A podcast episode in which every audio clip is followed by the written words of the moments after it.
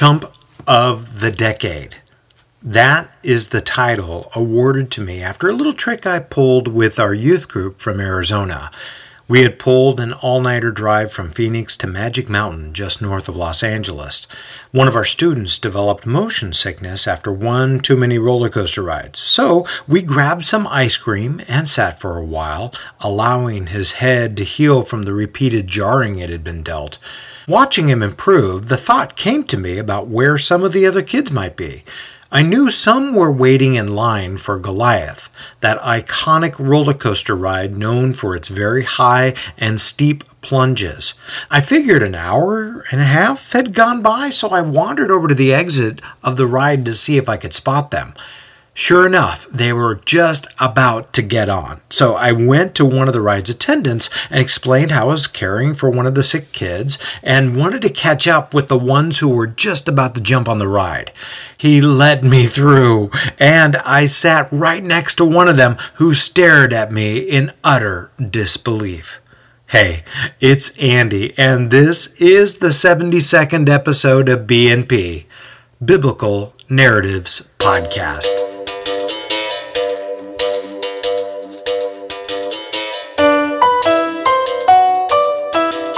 Biblical detail, historical context that puts you in the action. One of the perks of being a youth pastor is that you can pull off stunts like those, but it might come with some unintended yet humorous consequences, like being awarded the title of Chump of the Decade. Our students have reminded me of this story over the years, and it still gets a laugh. While they weren't aware that I was caring for one of their friends, they were dumbstruck by the notion that I could get away with such a self serving move. Chump of the decade. While maybe that move was fairly self serving, it begs the question of a bigger issue. If we're all self serving in nature, if we're all deserving of the label chumps of the decade, then what might happen if we choose to put others first? What might happen if we prioritize the needs of God's kingdom first? So, picking up from last time, we see Paul and Silas miraculously freed from their jail cells. It was truly a God moment where the jailer was just about to take his own life for fear and shame that comes from not carrying out his duties. What happens with the jailer? What becomes of Paul and Silas? Well, let's listen in and find out. And with that, let's get started. Popping his head through the doorway of Quintus's room, the Duumviri's house servant asks, Did you feel that, sir? Glad to see it wasn't just me, Quintus finally shares. I figured it was the wine. The servant chuckles and says, Uh, no, sir. The house is quite a bit more cluttered now than it was just a few moments ago. But don't worry, sir. I'll see to it that things get picked up. Good, Quintus says, as his head collapses back onto his pillow. He groans and finally asks, Did we lose anything of value? Just some vases that fell over, his servant says. By morning, it will be as if nothing happened. Silas looks over at the jailer, gently placing Paul into the water, and says, Paul, may, maybe I should do this. Paul shudders as the warm water hits the open gashes that striate along the full width of his back. Eventually, he looks back up at Silas and says, Yes, I think you should join me in here. Come on, get in. No, that's not what I meant, Silas says as he gets distracted by the ornate columned porches surrounding them. The torchlight reveals steam floating around the pool's surface. He shakes his head and looks back at Paul and continues, I meant that I. Paul looks up from the pool and asks, Are you coming or what? Silas rolls his eyes as he jumps into the heated bath and wades out to where Paul and the jailer are. From the middle of the warm pool waters, the jailer calls out to several family members who stand along the side of the bath. My family, wait there for a moment, he says. He looks over at Paul and Silas next to him and shakes his head in disbelief. He smiles at the men and says, It's been quite an evening. Here I thought I was finally going to get some sleep. The jailer begins to catch himself and continues to replay the evening's events in his mind an earthquake, the broken shackles, the disassembled footstock, he says, as a tear begins to stream down his cheek. Yet none of you made a break for it. He fights back the urge to break down. You saved my life tonight. He then looks over at his family. You saved their lives tonight. Your God has shown to be the real God. He proved it over and over tonight, and here I am in these waters to pledge myself to Him. He pauses. We are all here to pledge ourselves to Him. Peeking their heads out from behind a nearby corner wall, Luke says as he points, That's where the holding cell are, men. He then explains, Over there are some apartments where the jailer and his crew live. Seeing torchlight flicker throughout the windows of the jail, Gaius pulls Luke back behind the corner and whispers to the two other men, There's quite a bit of activity going on over there. Realizing what Gaius is pointing out, Luke replies, Oh, wow, I wasn't even paying attention to that. He pats Gaius's back and says, Thanks. What do you think is happening? Timothy asks. Gaius quips, Whatever the matter might be, it looks like they're in a bit of a panic. Timothy wonders aloud. Maybe they felt the earthquake too. Luke's eyes widen at the idea. He smiles and responds, Maybe they were in the middle of it. The three exchange a knowing glance when Gaius finally speaks up. So, if God has sent the battering ram and wrecked the jail, then where are they now?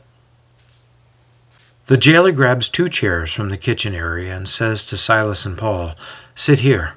Take off your outer garments and let's have a closer look at your wounds. They do as instructed to reveal the bruising and open sores caused by the multiple blows brought upon them at their hearing.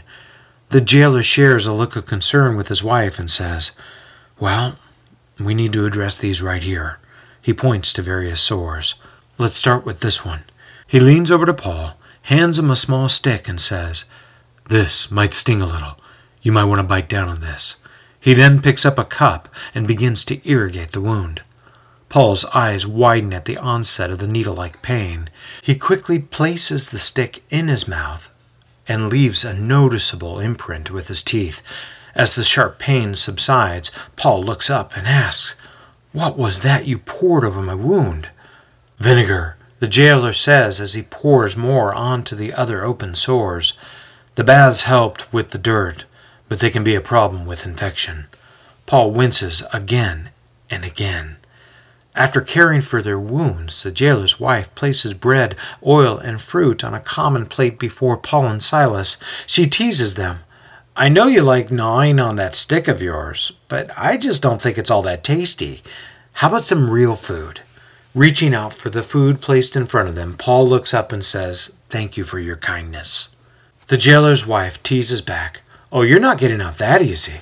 I want to hear more about this God of yours. You said that you met him? With an oil lamp in his hand, Quintus opens the door and barks, Tell me exactly what happened. Feeling every bit intimidated by the presence of the veteran Duumviri, who seems to be staring through him, Livius stands at attention and reports, My lord, the earthquake fiercely shook the entire building and everyone in it. It shook so violently that the holding cell doors were unhinged. One particular holding cell door seemed to be tossed aside like a child's toy. Were there any prisoners in the cell? the magistrate asks. Uh, yes, sir, the guard responds. There were four. Well, did they escape? Quintus asks. What about their stocks? Weren't they chained? Well, sir, Livius responds. That's that's the funny part.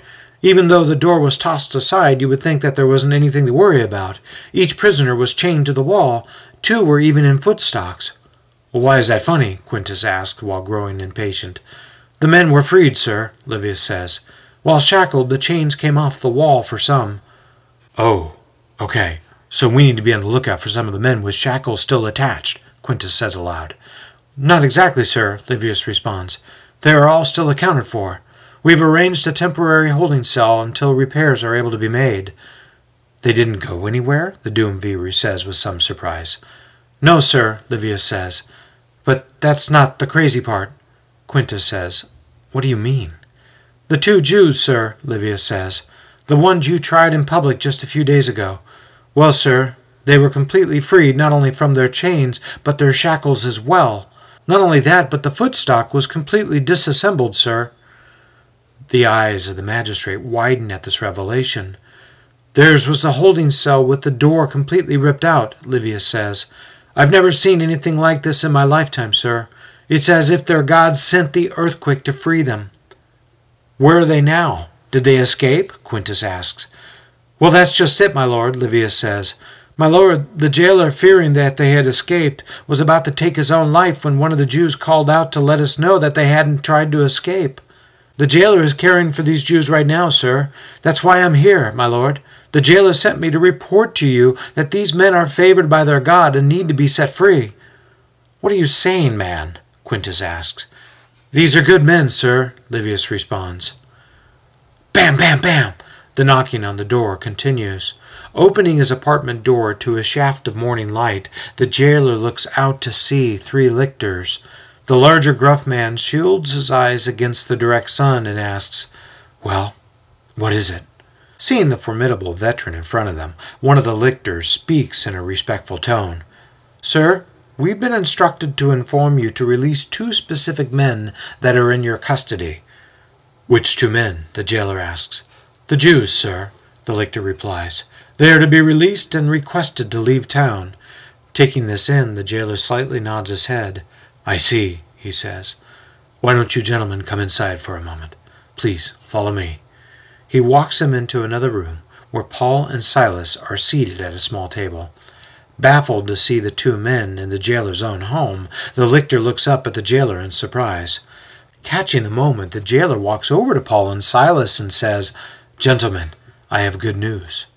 These men are personal bodyguards of the Duumviri who oversee this town and are encouraging you to leave in peace. You're free to leave. Silas breathes a sigh of relief as he looks over at Paul, who doesn't appear to be sharing the same sentiment. What is it? he quietly asks across the table. Paul doesn't respond. He just processes what has been said. Finally, he nods his head and pushes out his chair in an effort to stand. No, he says. The jailer's head goes back a bit at Paul's response. Come again? We were dragged by our limbs into the city center to be tried by two magistrates trying to appease a mob, Paul says plainly. Without an opportunity to share our side, we were then stripped and beaten nearly to death by these Romans. Sir, that was no trial. That was no hearing. That was pure mob driven thuggery.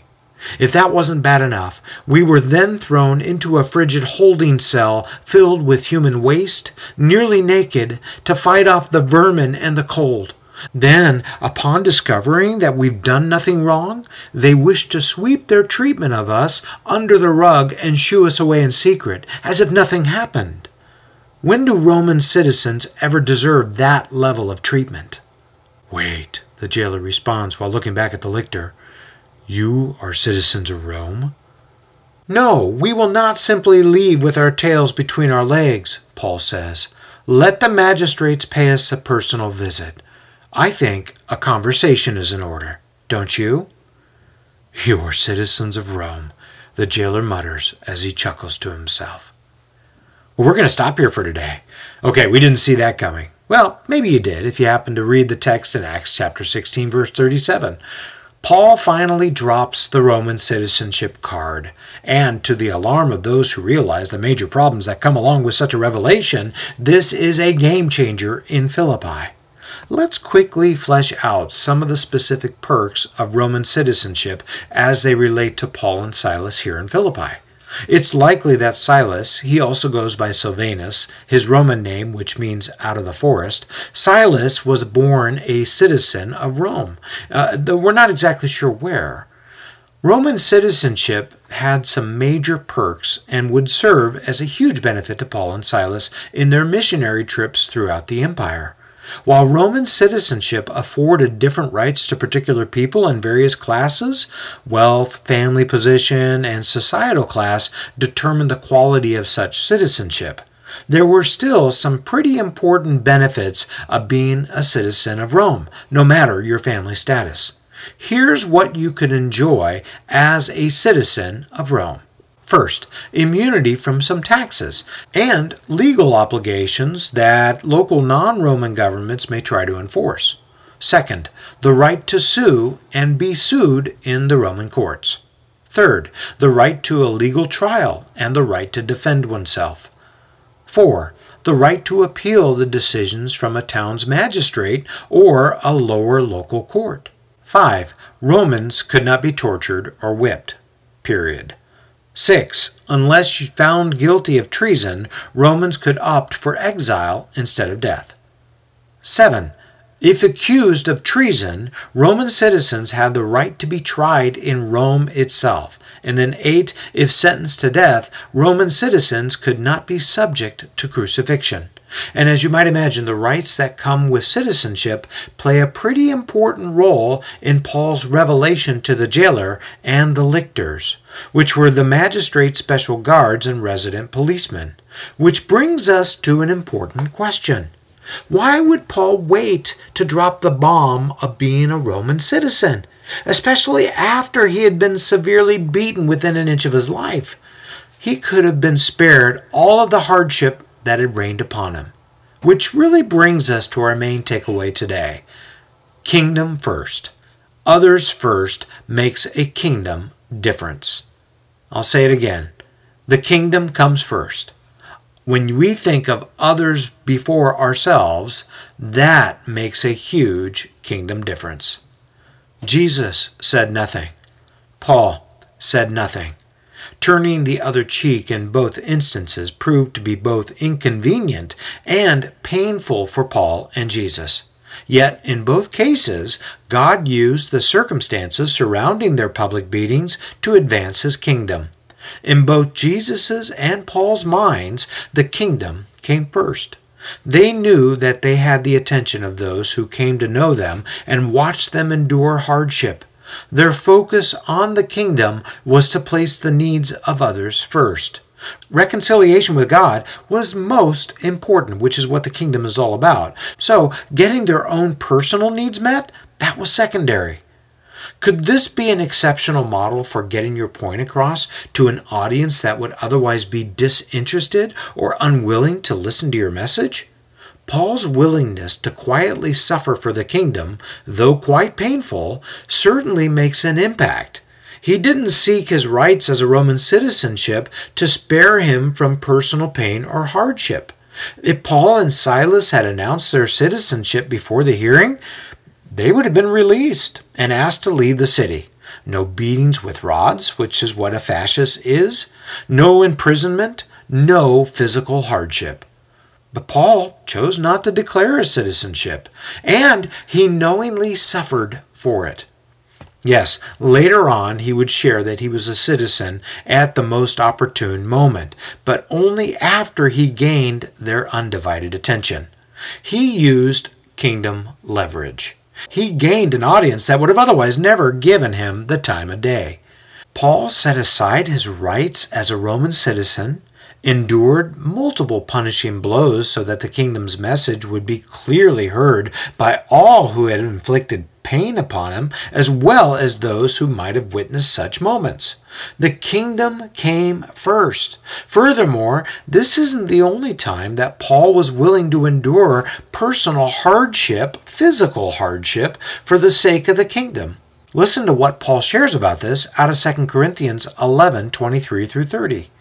Speaking of these other teachers in the Corinthian area, he asks, Are they servants of Christ? I speak as if insane, but I more so.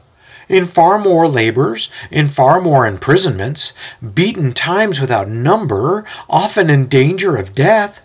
Five times I received from the Jews 39 lashes. Three times I was beaten with rods, this being one of them. Once I was stoned. Three times I was shipwrecked. A night and day I spent in the deep. I have been on frequent journeys, in dangers from rivers, dangers from robbers, dangers from my countrymen, dangers from the Gentiles, dangers in the city, dangers in the wilderness, dangers on the sea, dangers among false brethren. I have been in labor and hardship through many sleepless nights, in hunger and thirst, often without food, in cold and exposure apart from such external things, there is also the daily pressure on me of concern for all the churches. Who is weak without my being weak?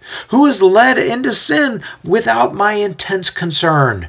If I have to boast, I will boast of what pertains to my weakness.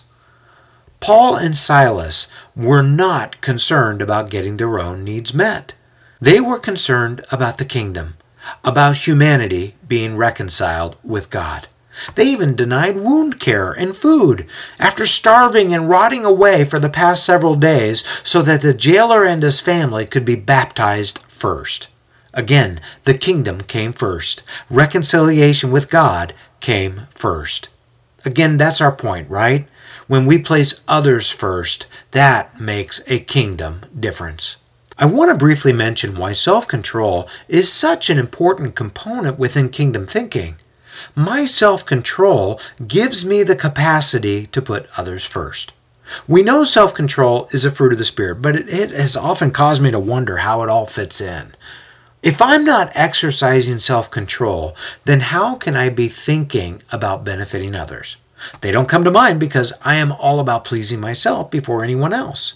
Galatians 5:16 and then later on the fruit of the spirit from 22 to 24 says it this way, "But I say, walk by the spirit and you will not carry out the desire of the flesh, the desire to please yourself. But the fruit of the spirit is love, joy, peace, patience, kindness, goodness, faithfulness, gentleness, self-control. Against such things there is no law." Now, those who belong to Christ Jesus have crucified the flesh with all of its passions and selfish desires.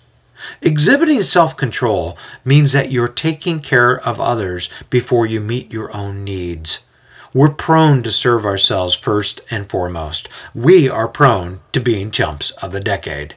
Our hunger, our thirst, our appetite for more, for satisfying our personal wants, often gets in the way of those who may be suffering around us. And as we walk in the Spirit, that is, we yield to the Spirit's desires for us, we then walk in alignment with the heart of God and the kingdom. It means that we serve others first and ourselves later. It means we put aside our own unwillingness to be inconvenienced and tangibly aim to carry out the love of God. Paul and Silas both understood the need to accomplish kingdom business, even at the expense of their own fundamental needs. More than ever, we seem to be far more concerned about the injustices happening in our nation instead of being used for the life giving message of the kingdom of heaven. Is it possible that our kingdom messages are being clouded by a fear of being inconvenienced? Do we fear more about what we might stand to lose than showing an interest in populating the kingdom of heaven? I know this is uncomfortable to hear, as I need regular reminders telling me that this isn't my fight.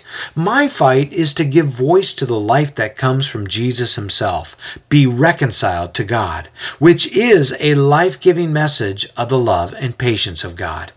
For me, this means that my actions, my words, my energies, my giving all need to reflect the importance of demonstrating the love of God in a world that is otherwise trapped in a state of self interest. Chumps of the decade. To wrap this up, Jesus gives it to us straight out. Then Jesus said to his disciples, If anyone wishes to come after me, he must deny himself he must take up his cross, then follow me. For whoever wishes to save his life will lose it, but whoever loses his life for my sake will find it. For what will it profit a man if he gains the whole world and forfeits his own soul? Or what will a man give in exchange for his soul? For the Son of Man is going to come in the glory of his Father and with his angels, and will then repay every man according to his deeds. I don't suspect that there's going to be too many chumps of the decade in heaven. Well, that's it for this week. May you turn the other cheek, denying your own personal wants for the sake of the kingdom of heaven. May that be my walk too. And with that, let's move forward together.